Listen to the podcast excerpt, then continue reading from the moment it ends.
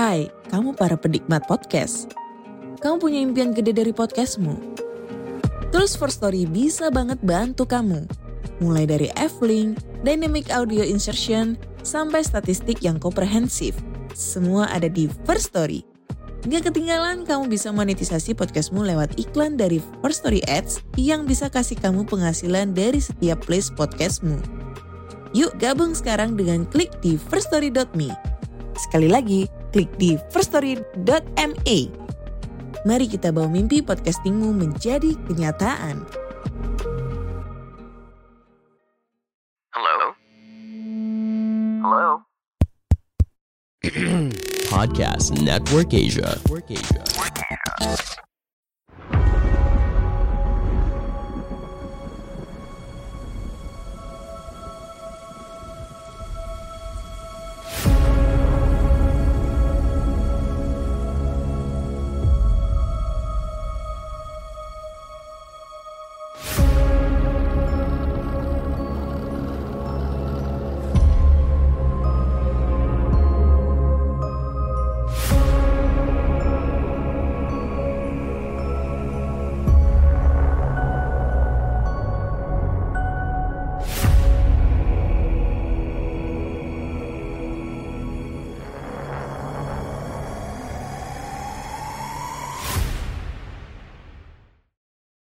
Halo semuanya, nama aku Iksan. Oke, jadi kemarin kita ada baca tentang Kuala Tol Cipularang yang part pertama ya. Dan kali ini, di hari ini kita bakal bahas tentang part keduanya. Oke, tanpa basa-basi cenat-cenut ya. Buat teman-teman yang udah dengerin, selamat mendengarkan kelanjutannya. Kalau teman-teman yang belum dengerin part pertamanya, sangat disarankan buat mendengarkan part pertamanya. Oke, jadi bisa nyambung dengan cerita yang bakal aku bahas di part kedua ini. Oke teman-teman, so selamat mendengarkan teman-teman. Ini bagian Mary terkena pelet setan Cipularang part 6. Aku Mary. Tentu Aku mendengar kabar kalau Dian meninggal secara tidak wajar. Aku tahu pasti ini ada kaitannya dengan kejadian yang kami alami di tol Cipularang. Aku dengar semua teman-temanku mengalami kejadian aneh, termasuk aku. Akhir-akhir ini, aku merasa bosan menjalin hubungan dengan pacarku, Ardi. Kami bahkan sudah putus. Aku yang mengakhirinya. Rasa cinta yang dulu menggebu-gebu sekarang hilang begitu saja.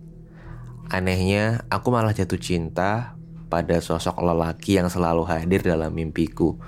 Namanya Agung. Semakin hari, aku semakin mencintainya. Dia sosok yang tampan, berkulit putih dan bertubuh proporsional. Setiap malam dia datang ke dalam mimpiku membawakan bunga dan coklat. Anehnya setiap barang yang ia berikan pada aku dalam mimpi, pasti barang itu kutemukan tergeletak di atas kasur saat aku bangun. Sungguh romantis. Romantis dari mana bro? Itu aneh, creepy.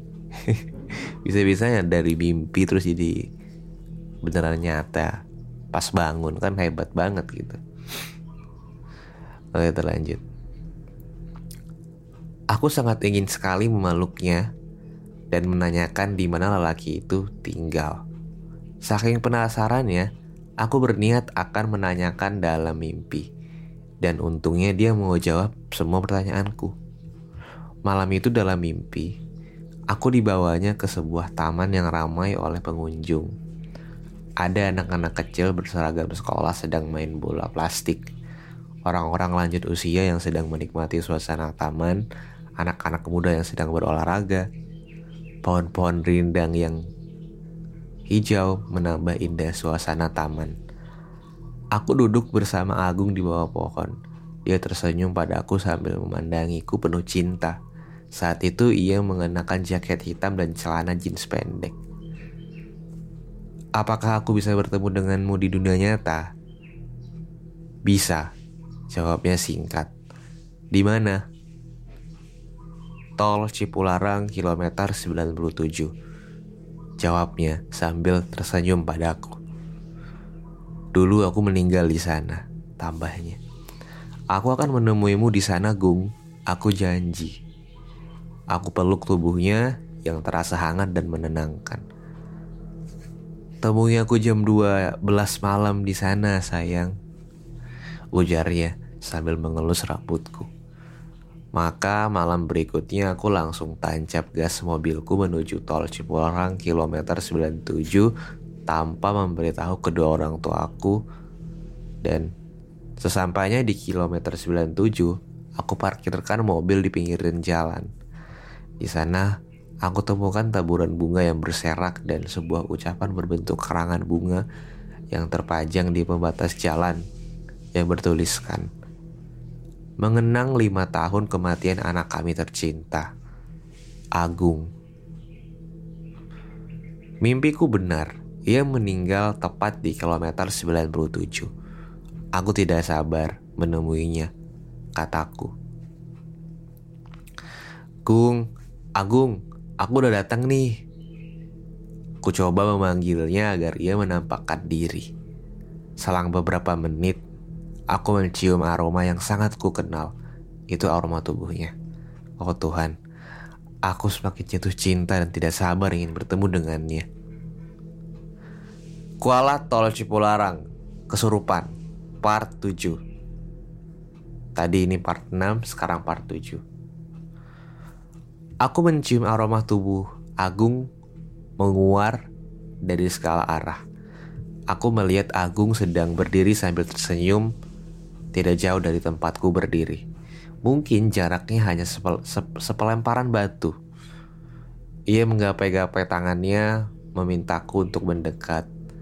Perlahan aku mendek mendekatinya. Ia kemudian melangkah melewati pembatas jalan sambil terus menatapku.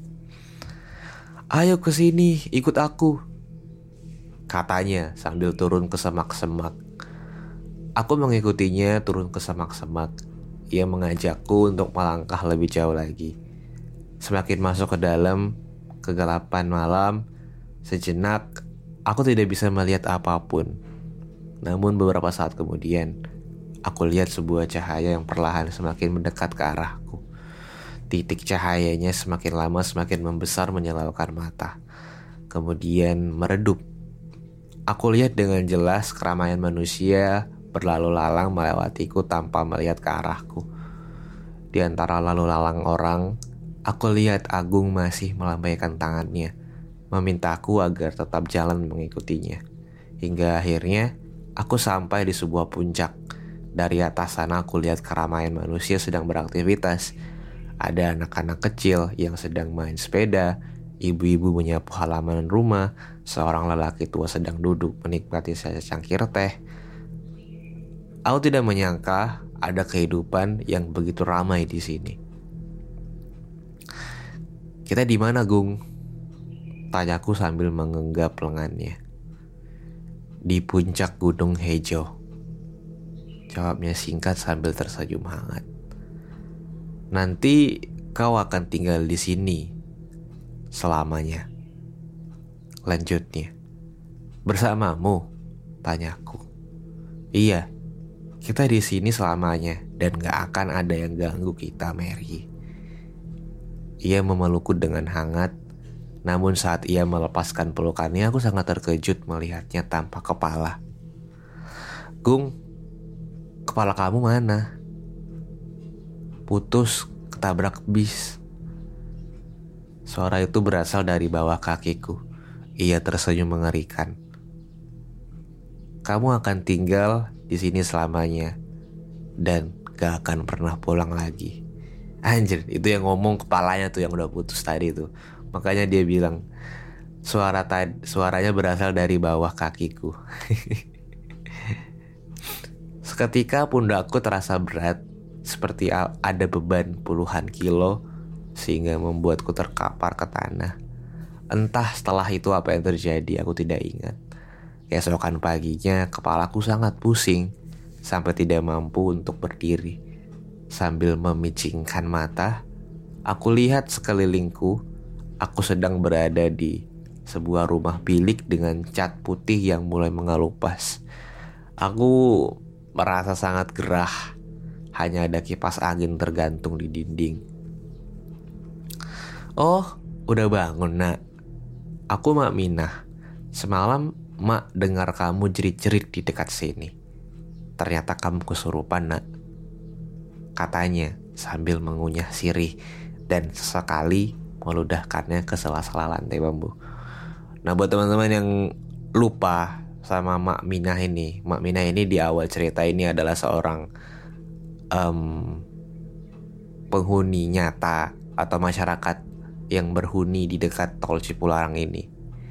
Jadi Mak Minah ketemu sama Mary ini yang sedang keserupan itu.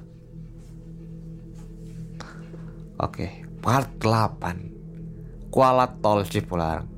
Mary berteman dengan kuntilanak. Kesurupan?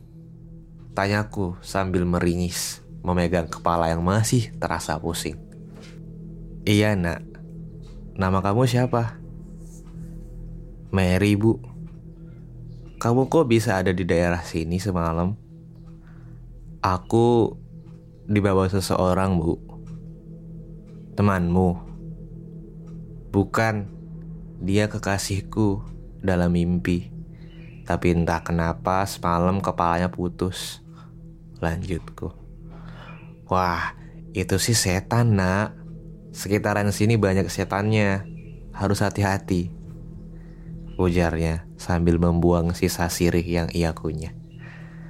Aku mencoba untuk bangun, dia membantuku. Hati-hati nak, Terima kasih sudah selamatin saya ya, Mak. Iya, sama-sama, Nak. Dia meraih segelas air, bibirnya komat kamit seperti sedang membaca mantra, lalu meniup air itu dan menyerahkannya kepadaku. Ini diminum, biar dia nggak ngikutin kamu lagi. Kayaknya kamu kena pelet setan Cipularang. Ada setan yang suka sama kamu. Aku tercengar. Aku tercengang. tercengar pula. Aku tercengang mendengar penjelasannya. Segera aku habiskan air itu. Aku tidak menyangka bisa sampai seperti ini. Setan suka kepadaku sangat mengerikan. Setelah kejadian itu, aku memang tidak pernah lagi memimpikan Agung. Tetapi semua belum berakhir aku mengalami kejadian aneh lainnya. Setiap tengah malam, ada seorang wanita yang membangunkanku. Ia mengajakku bermain ayunan di halaman rumah. Dia baik dan suka memainkan rambutku dengan jemarinya. Tubuhnya tinggi, mungkin dua kali lipat dari tinggi tubuhku. Cuma memang agak bau busuk, tapi entah kenapa aku nyaman-nyaman aja di dekatnya.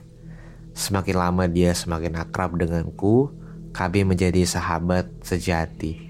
Bukan hanya yang dia membangunkanku tengah malam, bahkan dia suka mengikutiku ke kamar mandi, kantor, dan kafe. Dia suka duduk di kursi mobilku baris ketiga. Untuk itu, aku tidak pernah mengizinkan siapa pun untuk menempati, untuk menempati kursi itu. Dia selalu di sana, duduk manis Sesekali tersenyum. Dia kuntilanak. What? Anjrit. Udah bagus-bagus lepas dari Agung ya. Hei Agung. Eh. Eh malah ketemu kuntilanak jadi temen dia, Bro. Gimana nih, Bro? Makin caur aja nih. Mary, Mary. Tapi ya, ada ya emang orang yang kalau udah mimpi pasti dia bakal inget inget sedetail-detailnya. Biasanya tuh orang-orang kayak gitu tuh biasanya nyatet tulisan. Soalnya pasti pasti nggak gue ya dong. Kalau kalau misalnya kalian ada yang pernah mimpi terus kayak mimpinya menarik, pasti dicatat men. Soalnya gue punya notes khusus di handphone gue kayak mimpi gue nih ini ini ini ini gue ketemu ini ini ini bikin ini dan dan dan, dan, pokoknya detail banget lah. Saking menariknya mimpi itu Jadi gue langsung catat di notes gue Kayak si Mary ini gitu Ketemu Agung dan dan bla bla bla. Akhirnya dia ketemu sama kuntilanak. Jadiin temen. What the hell? Oke part 9 Kematian Mary Kuntilanak yang berteman denganku selalu membisikkan sesuatu di telinga setiap malam. Ia mengajakku untuk bunuh diri, menjanjikan kehidupan yang abadi dan bahagia dengannya. Ah, memang dia benar. Saat ini aku sudah tidak menikmati kehidupanku. Semua terasa hampa. Aku sudah tidak tertarik lagi bergaul dengan teman-temanku, mengobrol dengan keluarga, dan jalan-jalan keluar kota semua sudah tidak menyenangkan lagi bagiku. Kebahagiaanku hanya ketika bersama kuntilanak. Apalagi kalau dia tersenyum. Sangat menawan bagiku. Hei sadar Mary sadar. Itu kuntilanak. Hei. Di suatu sore, aku sedang mengiris tomat. Kuntilanak ini tiba-tiba muncul dari belakangku. Ia memelukku dan membisikkan ajakan untuk bunuh diri. Aku tersenyum dan membalikkan badan. Ia menatapku dengan penuh kasih sayang seperti seorang ibu kepada anaknya. Iya, mungkin hubungan kami sekarang sudah lebih dari sekedar teman. Dia sudah seperti ibu bagiku. Tepatnya ibu kedua. Apa aku akan bahagia di duniamu? Tanya aku. Ia mengangguk sambil tersenyum. Aku kemudian Mendekatkan pisau ke pergelangan lengan kananku membuat kuntilanak itu kembali tersenyum bahagia. Sesaat sebelum ku iriskan pisau di permukaan kulit, suara seseorang menegurku. Ia mengangguk sambil tersenyum. Aku kemudian mendekatkan pisau ke pergelangan lengan kananku membuat kuntilanak itu kembali tersenyum. Mary, apa-apaan kamu? Itu bapak. Ia merampas pisau dari tanganku sambil berdelik marah. Keningnya berkerut. Kamu kenapa, Mary? Bapak menarik lenganku dan membawaku ke ruang keluarga. Kami duduk di sana. Mary, akhir-akhir ini Bapak perhatikan tingkah kamu aneh. Kadang ngomong sendiri. Terus tadi, apa-apaan itu? Kamu mau bunuh diri? Ada apa sebenarnya? Cerita ke bapak. Bapak membetulkan posisi kacamatanya dan menatapku tajam. Baiklah, aku mau jujur pak. Aku punya teman gaib. Bapak terkejut mendengar jawabanku. Siapa? Kuntilanak pak. Bapak menyenderkan punggungnya ke sofa kemudian geleng-geleng kepala. Dari ekspresi wajahnya, sebenarnya sepertinya ia benar-benar tidak percaya dengan apa yang aku katakan. Kemudian ia merogoh smartphone-nya.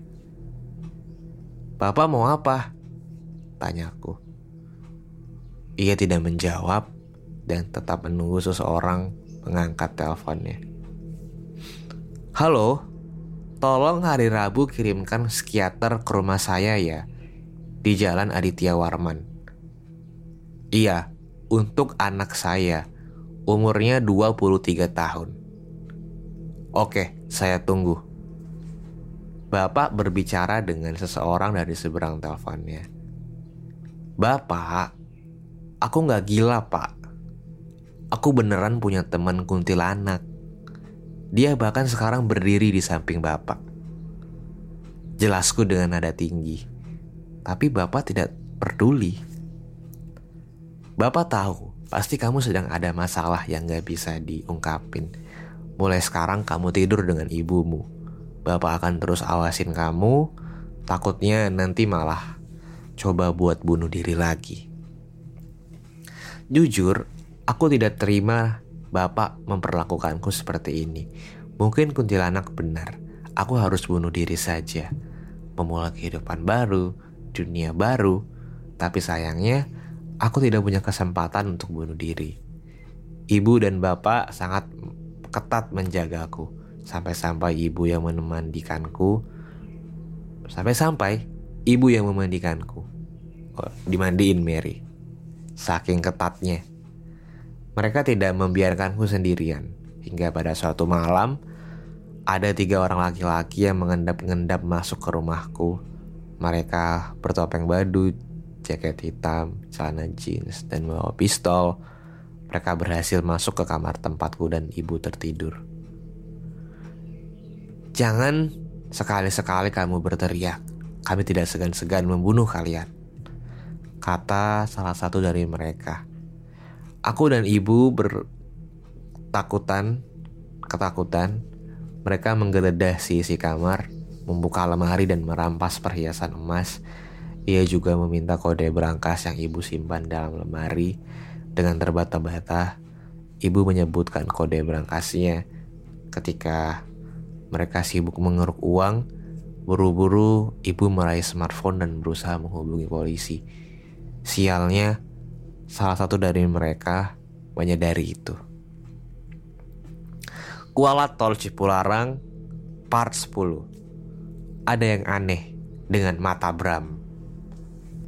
Bram, Mary meninggal. Pagi-pagi sekali Asep menelponku. Hah? Serius lu? Aku benar-benar terkejut mendengar kabar itu.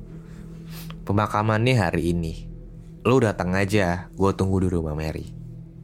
Oke, gue ke sana sekarang.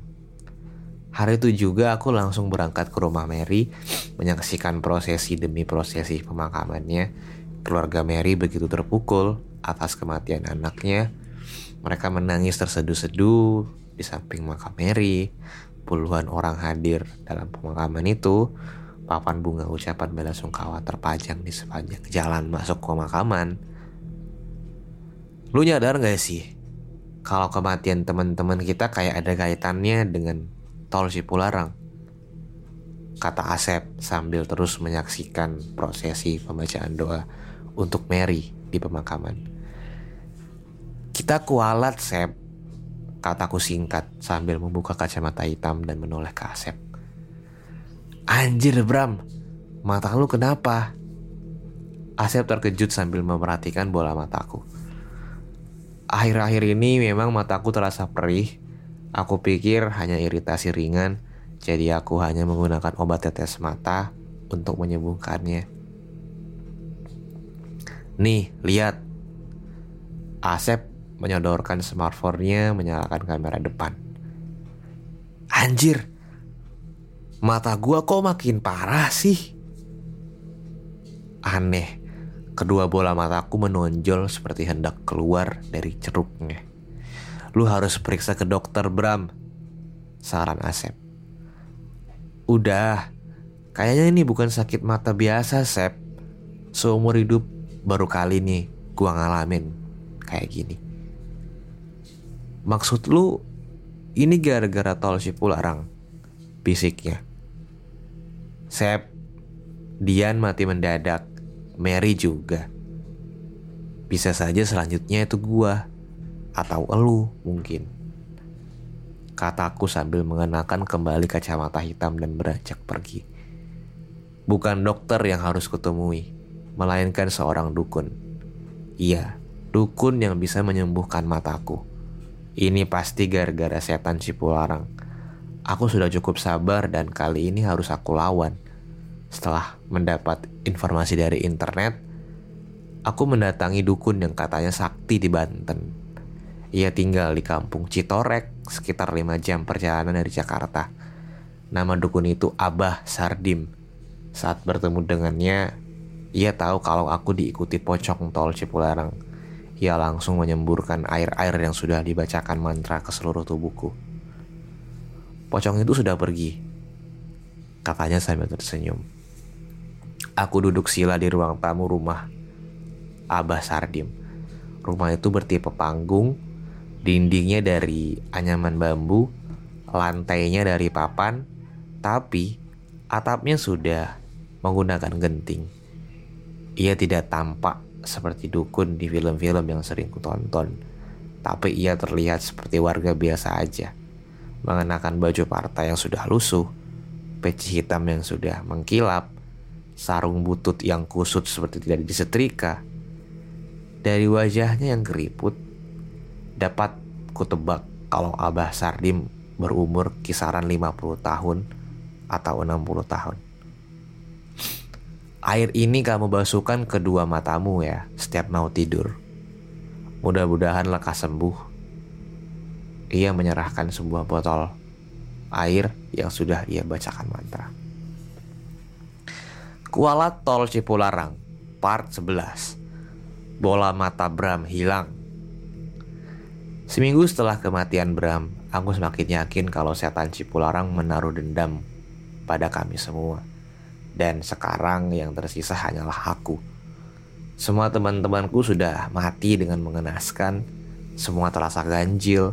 Mereka mati satu persatu dengan sangat cepat. Atas dasar itu, aku tahu setan Cipularang akan segera menghabisiku. Aku mendengar dari ibunya Bram kalau beberapa hari ini dia suka digentayangi arwahnya Bram. Mereka sering mendengar laki-laki, mendengar langkah kaki, di rumahnya dan suara Bram memanggil-manggil di halaman rumah. Meminta tolong. Apakah Bram benar-benar gentayangan? Atau setan Cipularang yang menyerupai Bram dan meneror keluarganya? Untuk mencari tahu kebenarannya, aku mendatangi Bram. Maksudnya, ibunya Bram. Ia menceritakan kejadian demi kejadian aneh di rumahnya setelah kematian Bram.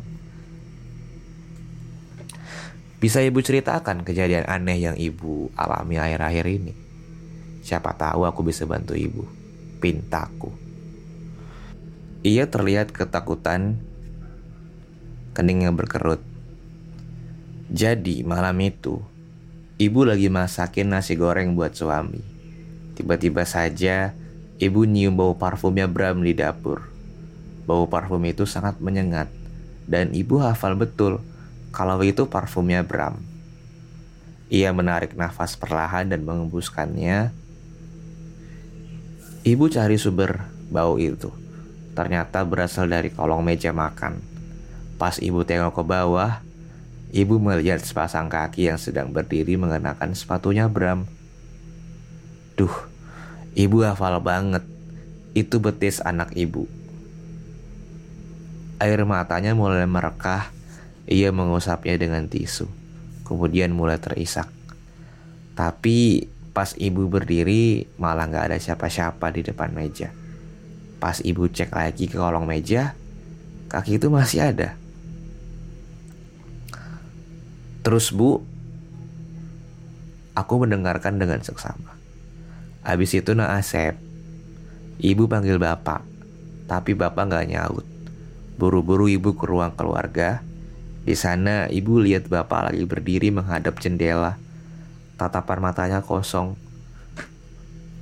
Sebelum melanjutkan ceritanya, ia menyeruput segelas teh tanpa gula. Pas ibu pegang pundaknya, bapak malah ketawa-ketawa sambil loncat-loncat kayak pocong. Tangannya bersedikap di perut, kepalanya tertunduk, matanya melotot, bapak kesurupan. Bukan hanya kejadian itu saja. Nasib, hampir tiap mau tidur, ibu nemuin serpihan tanah merah di atas kasur. Ibu takut Nasib, katanya dengan wajah ketakutan. Dari cerita yang kudengar dari ibunya Bram, aku yakin kalau yang meneror keluarganya Bram adalah setan Cipularang.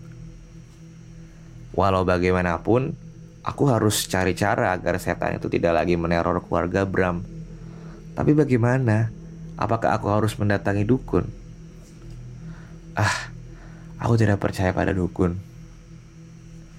Hari demi hari berlalu, saat aku masih memikirkan setan yang meneror keluarga Bram, entah kenapa ada luka cakar yang melintang di bagian perutku sangat panjang dari dada sampai ke perut bagian bawah. Semakin hari luka cakar itu tambah parah, menjadi koreng yang perlahan mengeluarkan nanah. Terasa panas sekali kalau malam hari, apalagi kalau aku mengenakan baju. Tergesek-gesek sangat menyakitkan. Aku sudah berobat, namun luka itu tidak kunjung sembuh. Apakah ini salah satu perbuatan dari setan Cipularang. Dan cerita selesai. Oke teman-teman, terima kasih sudah mendengarkan podcast ini atau episode podcast ini sampai selesai. Sampai jumpa lagi di episode berikutnya di Kamis depan setiap jam 6 atau jam 7 sore. Aku Iksan, aku pamit undur diri. Bye. Pandangan dan opini yang disampaikan oleh kreator podcast, host, dan tamu tidak mencerminkan kebijakan resmi dan bagian dari podcast Network Asia. Setiap konten yang disampaikan mereka di dalam podcast adalah opini mereka sendiri dan tidak bermaksud untuk merugikan agama, grup etnik, perkumpulan, organisasi, perusahaan, perorangan, atau siapa pun dan apa pun.